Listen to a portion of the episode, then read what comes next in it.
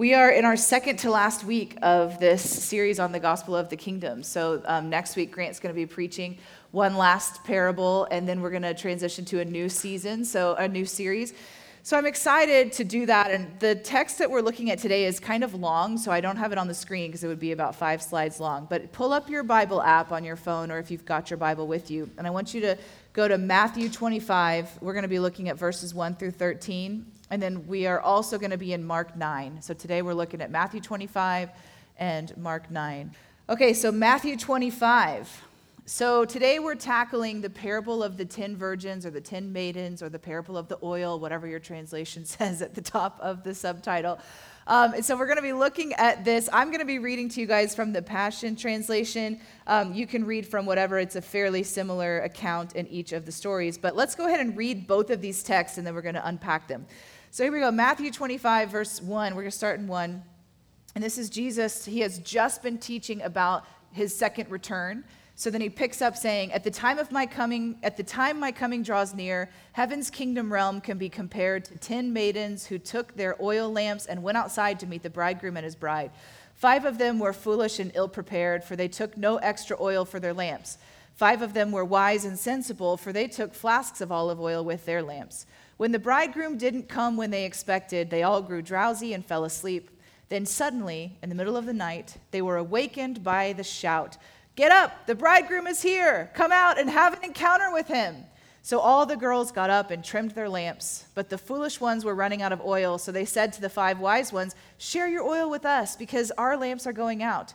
We can't, they replied. We don't have enough oil for all of us. You'll have to go and buy some for yourselves.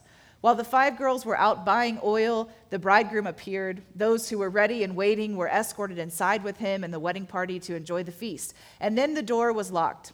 Later, the five foolish girls came running up to the door and pleaded, Lord, Lord, let us come in. But he called back, Go away. Do I know you? I can assure you, I don't even know you. That is the reason you should always stay alert and be stay awake and be alert because you don't know the day or the hour when the bridegroom will appear.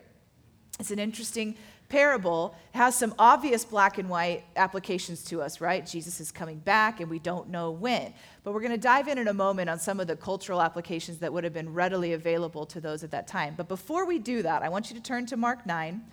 Okay, so we're going to look at Mark 9, starting in verse 14. Now, at first glance, you might not see similarities in these two stories, but by the end, I hope you'll be able to see this. So, Mark 9, verses 14. Now, what's happening in this text is Jesus has just been on the Mount of Transfiguration. He has just revealed himself as God to Peter, James, and John, right? He has this encounter with Moses and Elijah.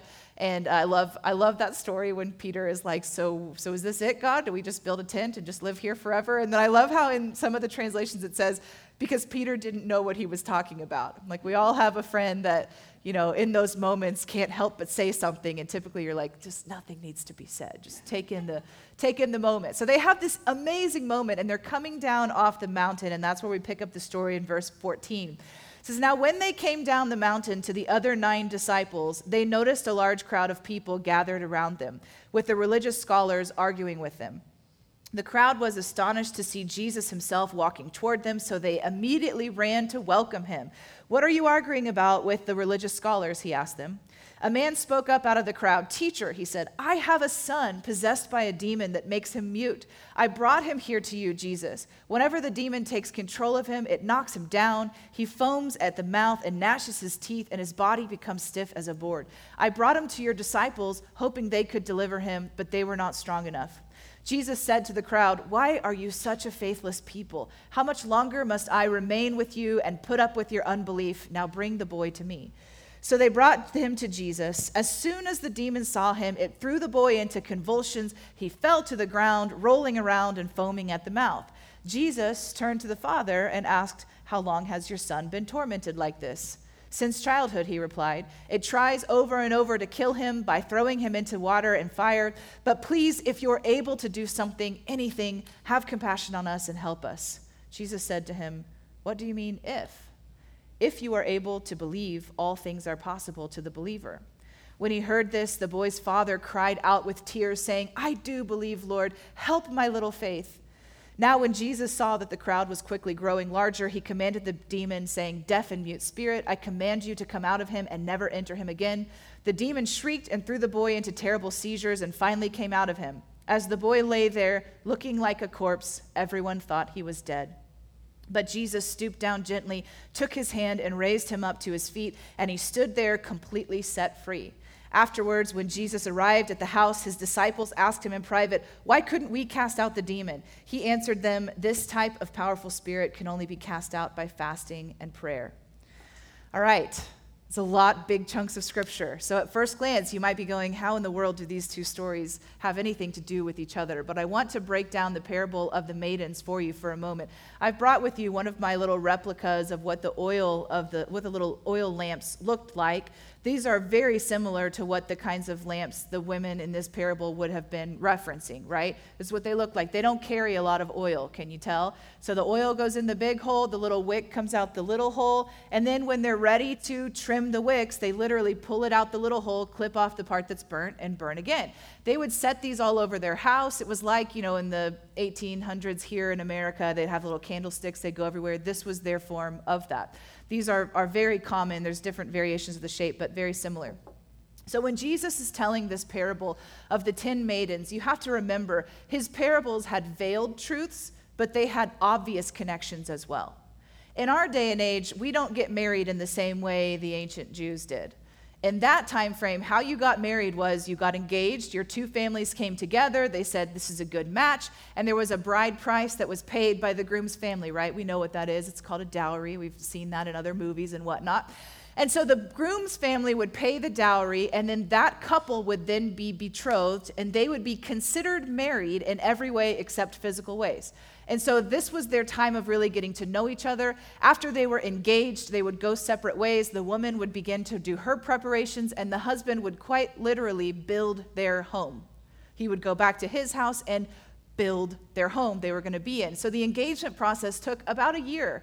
And then when the home was ready and they were ready, the woman, would the bride, would gather her wedding party, okay? And they would wait for the bridegroom to come and pick her up basically think prom night, right? You're ready, you're waiting, and even if they're if the guy is on time, it still feels eternal. Anybody know what that's like? You know it's something big is about to happen, so every second feels a little bit like an hour. So when he makes the reference, when Jesus makes the reference, nobody knows the hour or the time, it has two connotations. One of them is the obvious, Jesus is returning, we don't know.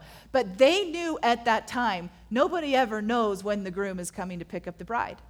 Now, Think just in this room, how many different personalities do we have of the men in here? Some men, the second that sun starts setting, you better believe they're out there claiming their bride, right? Some men might get a little distracted and it might take them a little while to get over them. This was get over to the house. This was a normal thing. So when they're talking about nobody knows the time or hour, I imagine some of the moms in the crowd chuckling, going, Oh, yeah, remember that guy? He was like four hours late, and we all were going, Are you actually going to show up? Right? And these weddings would happen at night. So it would be in the evening, and the bridal party would be together in the house waiting for the groom to come for the bride. These 10 maidens are the bridal party. That's what it's referencing. It's referencing the group of women that the bride had around her who were her best friends, sisters, relatives, who knows.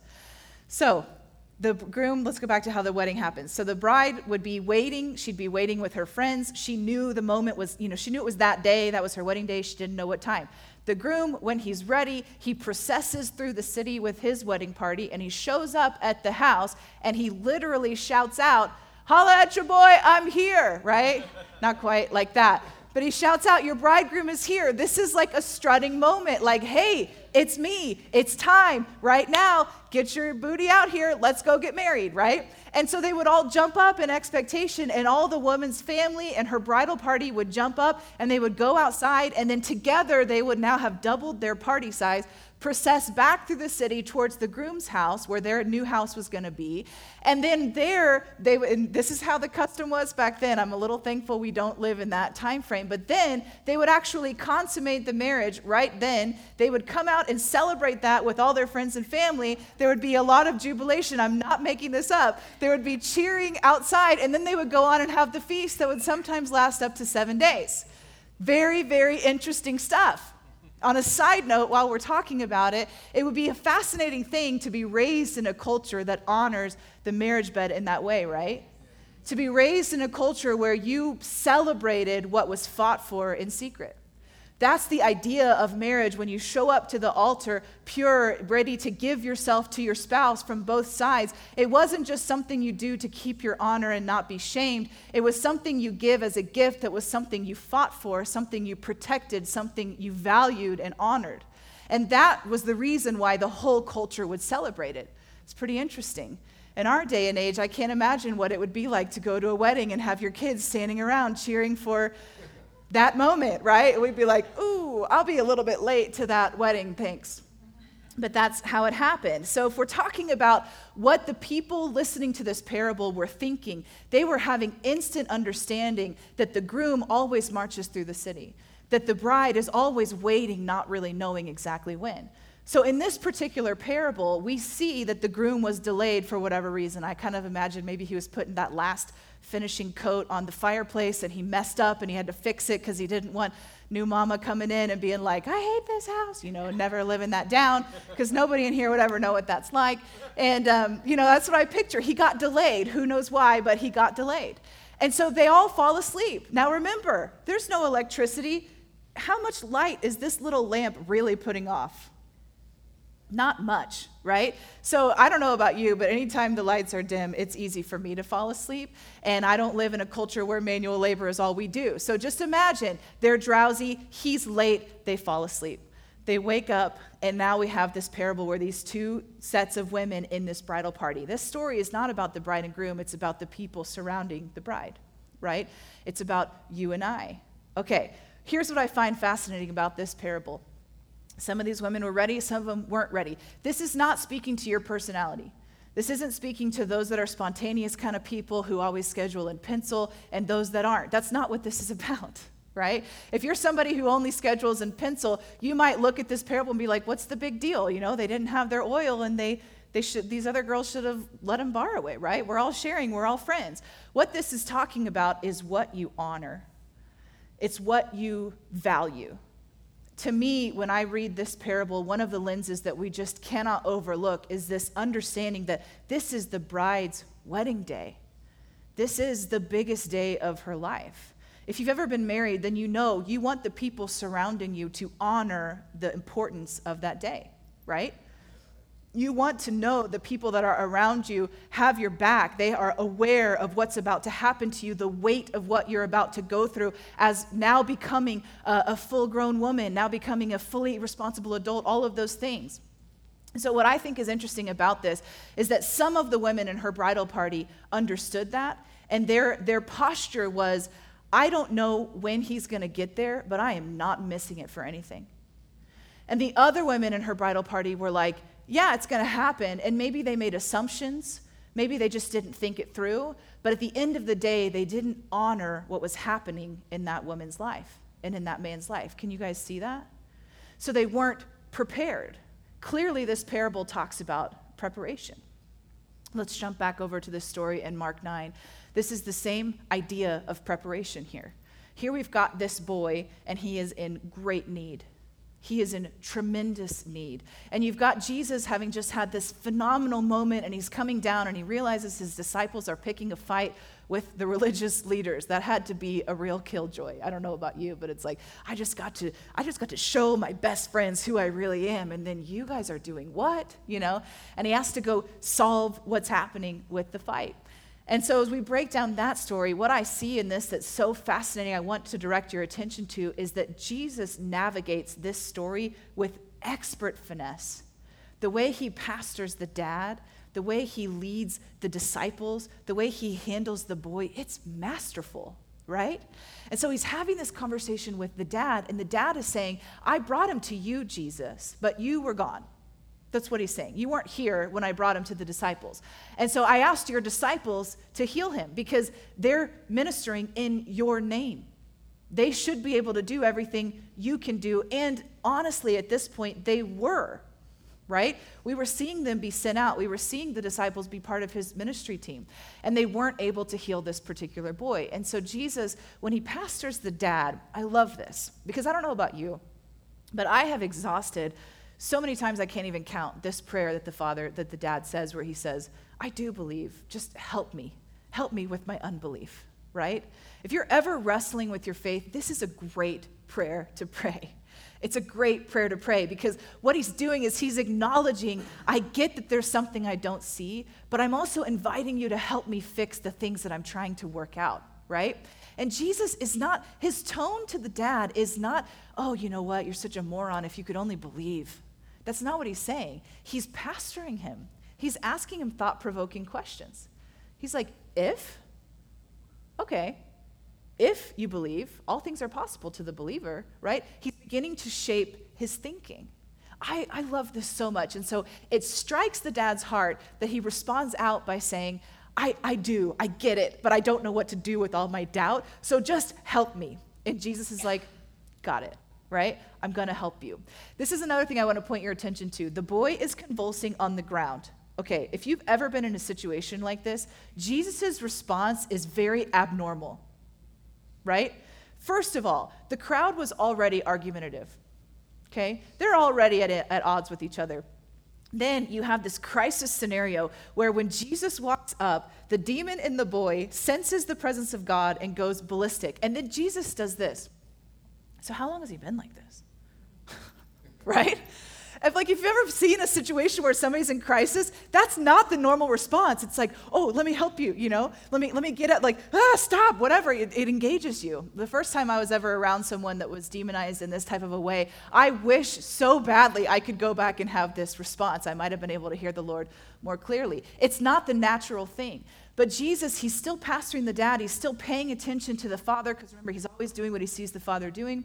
And he's paying attention there. He's locked in and he's assessing God, what is your will for this situation? And what do you want me to do here?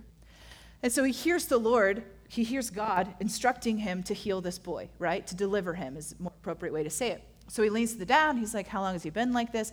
And then, catch this part a crowd begins to figure out what's going on. When I imagine this story, I don't imagine all the onlookers just like quietly watching. I believe them, I hear them throwing out all kinds of statements like, What are you gonna do, Jesus? Come on already, right? Are you gonna help him? All the moms being like, Somebody help that boy, you know, all the different thoughts that are going on in a crowd that's already amped up. And yet, Jesus, in his peace, is able to focus on God. Now, catch this Jesus did this story fully as a man. He had rejected his divinity, remember? So everything he does in this story is something you and I can do.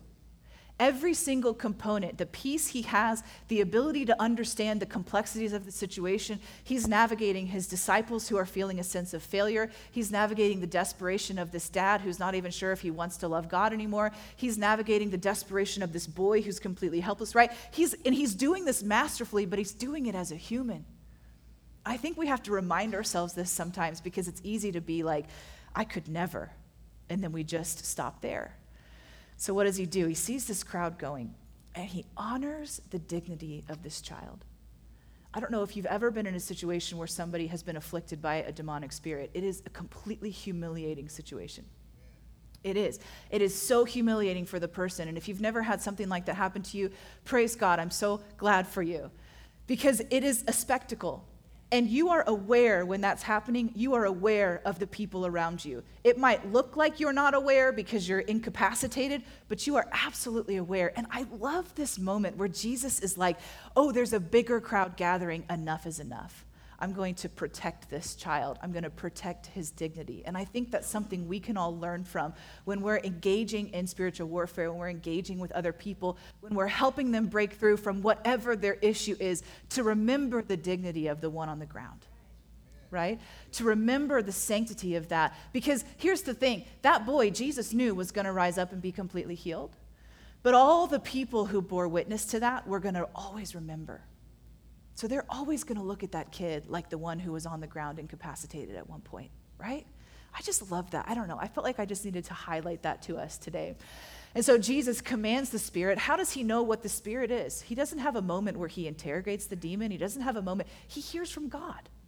Because that's what he said he does. He always is listening to the Father. So he hears from God. It's a deaf and mute spirit. He commands it to come out, and then it gets worse.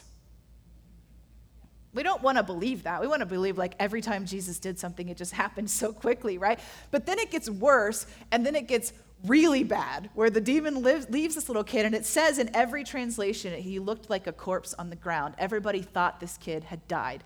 Now, remember, angry crowd trying to figure it out. And now Jesus maybe just kills this kid. This is an interesting moment, even just from a societal standpoint. And Jesus just doesn't buy into any of that pressure, and he walks over, he picks up the kid, he's completely set free. But then we have part two of this story where the disciples come in and they're like, What's the deal, God? Why couldn't we cast it out? Here's what I think is happening in that moment. I think the disciples, these nine, they prayed the same prayer Jesus prayed. I think that's what happened. They said the same words, they commanded in the same way, but they didn't have the juice. And they're sitting there and they're like, What gives, God? Because we know you're human. You know, yes, we get you're the Son of God, but we also know you're a human. And so, why couldn't we do what you just did when we did it exactly the same way? And he's asking them, and Jesus says this kind only comes out through prayer and fasting. I don't think that means only deaf and mute spirits. And I don't think it means every time you encounter a spirit, you have to pray and fast right then. Here's what he's saying I have stored up extra oil. I have stored up extra oil because I was prepared for whatever the cost of today might be. So, what he's saying to them is this kind only comes out in prayer and fasting. Other translations or other implications could say a lifestyle of prayer and fasting. This is not to say that every, you know, let me put it this way. I think most of us in the room are familiar with the idea of fasting. It's not dieting, right? It's not going without just to make yourself feel bad. It's actually setting aside food to feast on God. It's a transfer, right? Fasting doesn't really work if all you do is just don't eat. It really works when you set aside the food as a reminder to press into God. So when you're fasting one meal a week, one day a week, whatever that looks like, all week, whatever the Lord has led you to do, if He leads you to do that, then the way you do it is you say, When I feel hungry, you let the hunger compel you to go into His presence and to store up connection in His presence. You do the same with prayer and intercession. It's not just that we're praying and we're asking and asking, and keep on asking, it'll be given to you. Sometimes we're just praying because we're just communing with God and we're letting Him grow us. And then when you've been in a lifestyle of that and you show up in this moment where all this hubbub is happening, you're in tune enough with who you are, who God is, what God wants to do to be able to heal and deliver a demon possessed boy. Can you guys see that? What's happening here, in my opinion, is Jesus is instructing them you need more power because you need to know what's going to be asked of you. If you are called to be a leader in the church, or you're called to be a leader in the business world, or whatever you're called to do, you need to be ready to do that. What Jesus was teaching was you have to prepare. You can't just show up and say the words and expect it to have the same weight as someone who has set aside and sacrificed to the Lord. When I look at that and I look at the parable of the 10 maidens, it's the same story. It's who in here is that Jesus is talking to, who is willing to go the extra mile to allow themselves to be prepared for whatever the day might require. It might be your best friend's wedding, it might be a random stranger's demonized child. But what's in your lamp? That's the question, right? These maidens, these five women who didn't have enough oil, they're pro- this is what I picture them. I picture them, you know, oil is really messy. Like I had a friend give me a little, I'm not a big essential oils person, so um, if you are, please don't take that as you can convince me because that probably isn't going to work. But I had a friend um, that I had said, hey, my, one of my kids has really bad allergies, you know, make me a potion thing. I'm kidding. But, uh, but you know, make me your concoction and let's see if it'll work, right? So she mails me this little, she lives in a different city. She mails me this little roller tube of, I don't even know what's in it. I just trusted her. And, um, and so I gave it to my son that has allergies, and I'm like, rub this on you, right? It's so weird to me. And so, anyways, when I pulled it out of the mailer, there was oil everywhere. Okay, oil doesn't mail very, re- very well. And this cap was on there tight, and I have to make sure this little tube, it's like this tall, never tips over because it gets oil on everything This is 2019. So if we go back to the time when Jesus was telling this parable and wherever they were putting their extra oil in, those extra flasks, can you imagine the kind of mess that would make if it just tips over because the edge of your burlap dress happened to swing by it, right? This is just how my mind imagines this story. And so, one of the ways we could interpret these five maidens are like, this is an inconvenience to me to carry extra oil. I don't want to have like the stain. You know what I'm talking about? Like, has anybody ever spilled essential oils on your book or your your your body? And or no, I guess not on your body. Everybody knows if it's on your body because you know you walk in, it's like somebody was oiling up. But you know, you get it on your clothes and it never comes out. I spilled one drop on a shirt and I have baking soda that thing like all day and it's just it won't come out. I can't even imagine what these women were feeling having to carry around potentially an extra flask because their best friend's husband, who knows when he's going to show up, right? It's a huge inconvenience. If it was me, I would be the one being like, I'll just go down and buy it when it's time. Because I don't want to mess with all of that, right? I don't like the film. I don't any of that. That's not my thing. But this is what Jesus is saying. There's a deeper meaning in this. He's saying, listen, the cost for you to be prepared is going to inconvenience you. There is no way around it. When it's time in that moment to go buy the oil, you're just going to miss out. Yes, there's obvious implications about the end times and all of that, and I feel like you guys know that I don't need to dive into that. What I want to spend our time focusing on is, is what it was like for these five women who didn't want to be inconvenienced, who tried to go out and fix it in the moment and weren't let in to the wedding. If you've ever arrived at a wedding in today's world uh, a few minutes late, you, has anybody ever, don't raise your hand, okay? I'll raise your, my hand on behalf of you.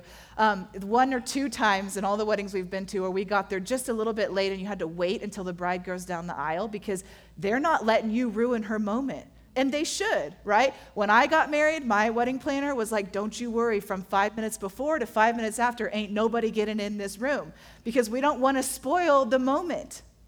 And I've had moments where you're like walking in, you're like, oh no, she's about to walk down the aisle. Like, get behind the curtain or something, you know, like pretend you're not there so you don't ruin that moment. Why? Those are not people I'm very close to because if they were close to me, you better believe I'd be there early. I'd be picking out my seat. Why? Because I value them and I want to participate in the biggest moment of their life. I think when the master of the house says, You're not getting in here, he's going, If you can't value what was happening, you don't belong in the inner circle. Right? Uh, let's go back to the Mark 9 story. What Jesus is telling his disciples is if you want to really do what I'm doing, you have to do it the way I do it. You have to be willing to pay that price early in the morning if that's what it takes, late at night if that's what it takes, in the afternoon if that's how it works, right? He, he went aside regularly to get with God, to get out of the pressure of the crowd, to release the burdens he continually kept feeling. If you don't think he continually felt felt burdens, then you're not understanding what was happening when he went off to pray by himself, right? And even Jesus, and I, I don't know, I just feel like I'm supposed to say this to you guys, even Jesus did this alone all the time. Even in the most desperate moment, there was nobody there who really was able to pay that price with him.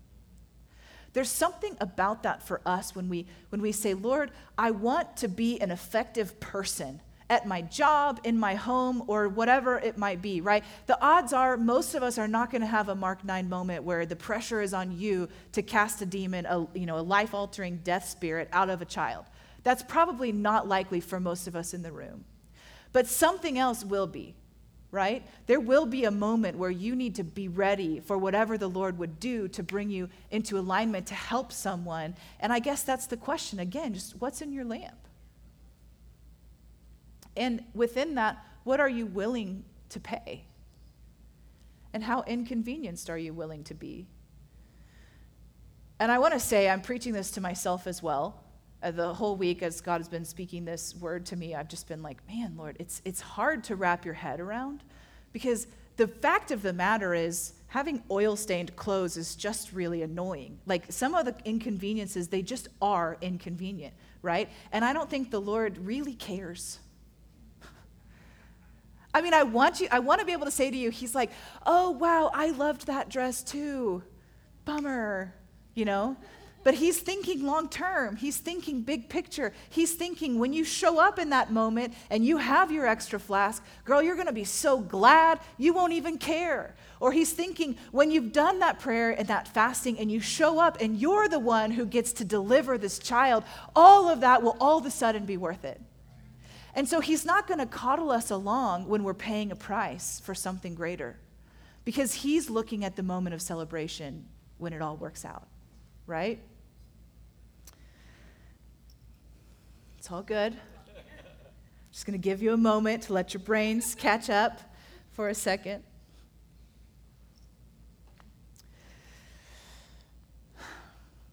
I don't want to harp on this too long, but I think in the parable of the virgins, the parable of these maidens, these, these women, the understanding that you don't know the time is something I think we, we misconstrue some, right?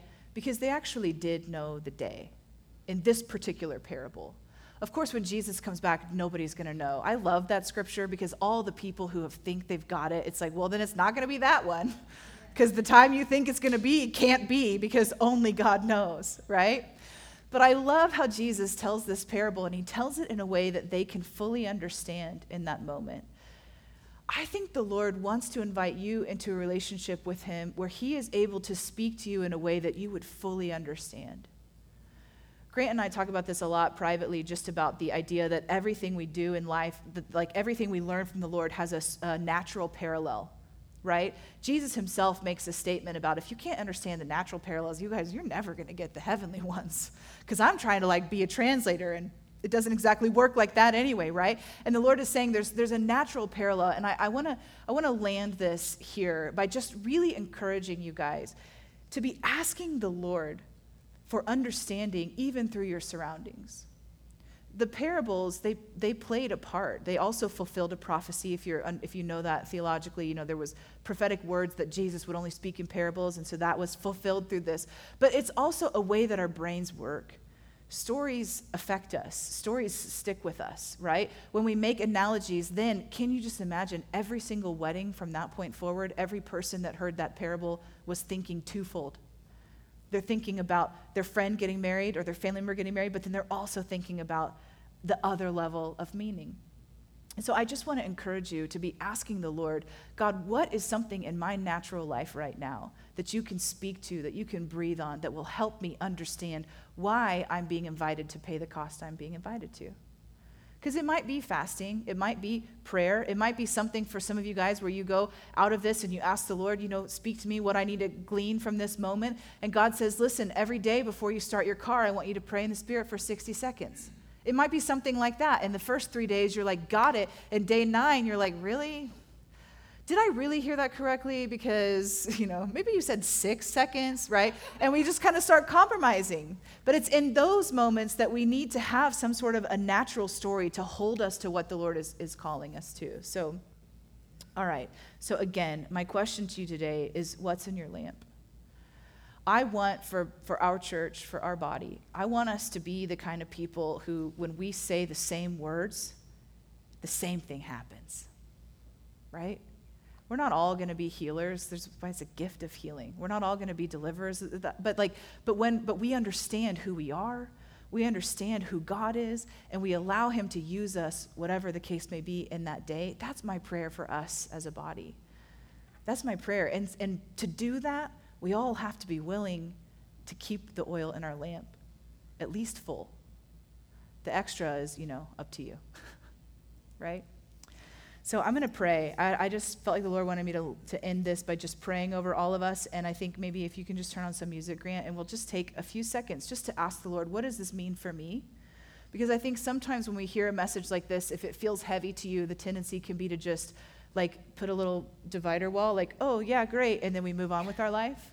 And then for, and so I think if that's the tendency, then just pause for a moment and let the Lord let you grab something that He wants to share. So, Father, we just thank you. We thank you, God, that nobody knows when Jesus is coming back.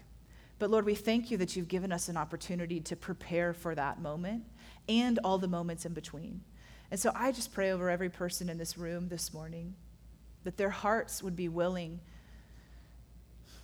their hearts would be willing to prepare on the front end, to honor you in such a way that they are ready for whatever you ask of them.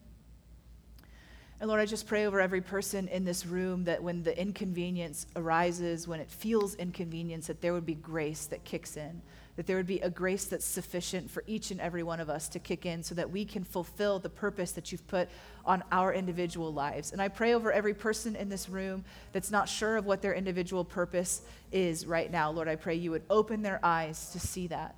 You would lead them to a path where they'd be able to see what you're doing in them. And so, Holy Spirit, we just invite you to come and speak to our hearts right now.